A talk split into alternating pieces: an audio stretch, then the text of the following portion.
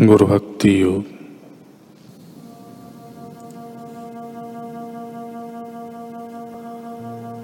गुरु भक्ति योग की नींव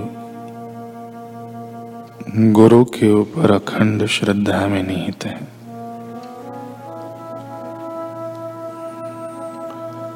अगर आपको सचमुच ईश्वर की आवश्यकता हो तो सांसारिक सुख भोगों से दूर रहो। और गुरु भक्ति योग का आश्रय लो।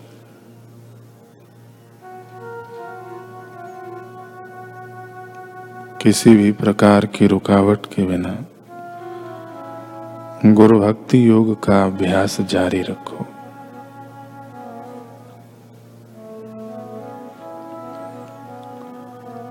गुरु भक्ति योग का अभ्यास ही मनुष्य को जीवन के हर क्षेत्र में निर्भय एवं सदा सुखी बना सकता है।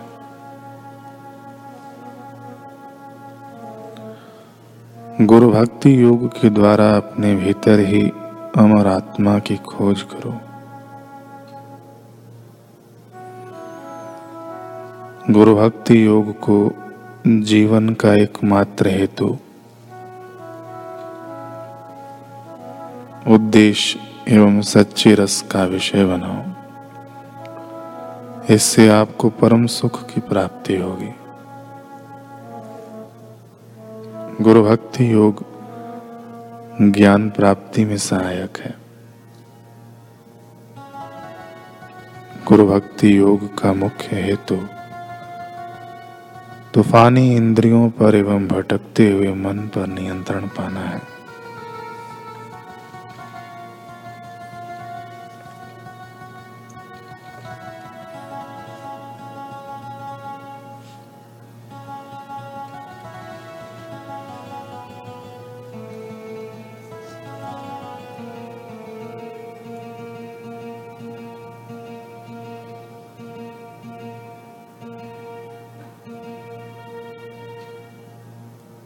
कल हमने सुना,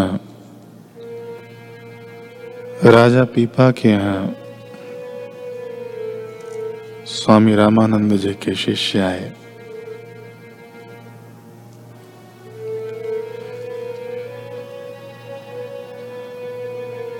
जैसे ही भोजन प्रसाद के लिए सभी शिष्य बैठे, उनमें से एक ने पूछा कि महाराज, आपके गुरु कौन है? राजा पीपा ने बताया कि उन्होंने अभी कोई गुरु धारण नहीं किए। यह सुनना ही था कि सभी शिष्य अचंभित हो गए। सभी ने एक दूसरे की ओर देखा। फिर एकाएक सभी ने रोटी का एक निवाला जो अभी तोड़ा ही था, वापस थाली में रख दिया।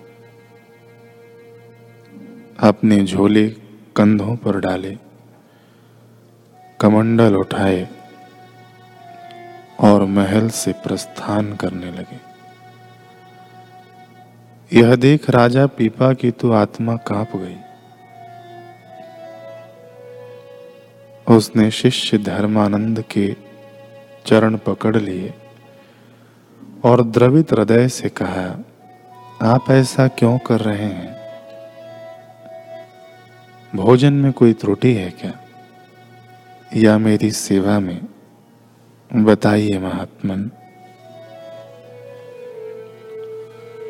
शिष्य धर्मानंद कठोर मुद्रा में बोले, हमें यह ज्ञात नहीं था कि आप निगुरे हैं।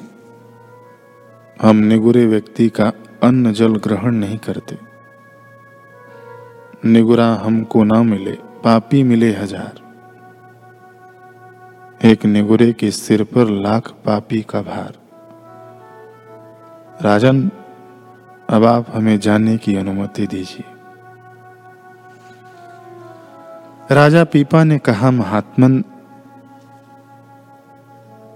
मेरे यहाँ तो बहुत से साधु महात्मा आते हैं। मैं सभी मैं सभी की हृदय पूर्वक सेवा करता हूँ। वे भी मुझे आशीर्वाद देकर जाते हैं। पर आज तक मुझे किसी ने गुरु महिमा के विषय में बताया नहीं।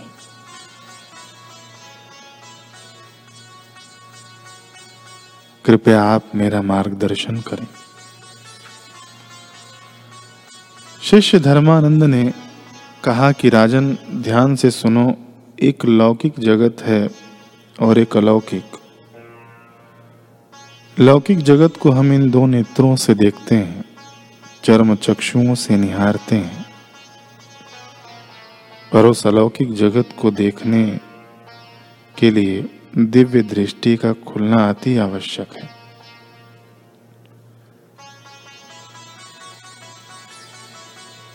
और यह तृतीय नेत्र सदगुरु प्रदान करते हैं।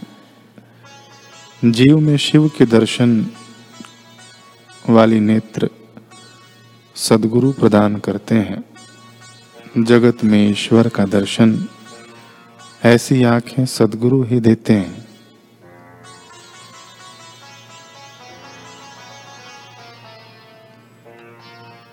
मंडको उपनिषद में कहा गया है, हिरण्यमय परे कोशे विरजम ब्रह्म निष्कलम।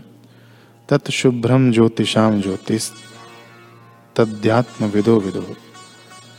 अर्थात वह निर्मल निर्विकार और अव्यय रहित अखंड परमात्मा प्रकाशमय परम धाम में विराजमान है।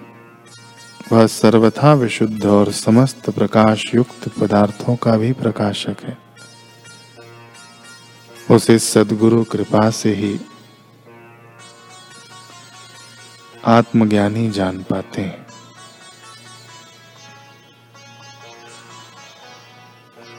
राजन, आज भी वह पूर्ण सत्ता गुरुदेव स्वामी रामानंद जी के रूप में आई हुई है। गुरुदेव बनारस में गंगा घाट के किनारे रहते हैं। वही उनका आश्रम है। राजा पीपा ने कहा, महात्मन, क्या वे मुझ दीन को दर्शन व दीक्षा देंगे? शिष्य ने कहा, आप में सच्ची तड़प व जिज्ञासा होगी तो अवश्य देंगे। अच्छा अब हम चलते हैं। राजा ने कहा, परंतु भोजन तो ग्रहण कीजिए। शिष्य ने कहा, आपके दीक्षित होने के बाद अवश्य ग्रहण करेंगे। अभी आप यह सब प्रसाद के रूप में दास दासियों में बंटवा दीजिए। सभी शिष्य चले गए। उस रात राजा पीपा ने भी भोजन ग्रहण नहीं किया। वह सारी रात करवटे लेता रहा। नींद न जाने पंख लगाकर कहा उड़ गई। वह बार बार पलंग से उठता, इधर से उधर उधर से इधर कक्ष में टहलता। फिर खिड़की के पास जाकर उस राह को निहारता, जहाँ से रामानंद जी के शिष्य वापस बनारस चले गए थे। पूरी रात किसी खुले द्वार की तरह राजा पीपा के नेत्र खुले रहे।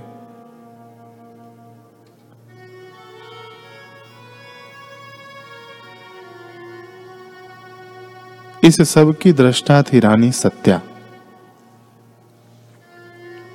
खिड़की के पास सोच में डूबे राजा के कंधे पर हाथ रखकर उसने पूछा, क्या बात है?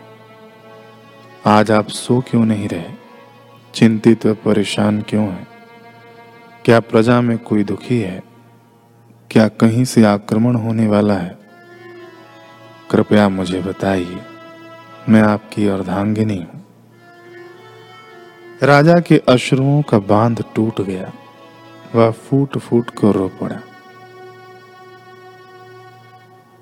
रानी अवाक रह गई।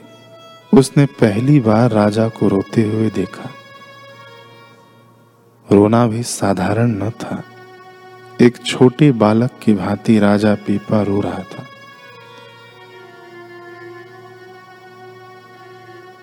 धीरे धीरे रोना हिचकियों में बदली।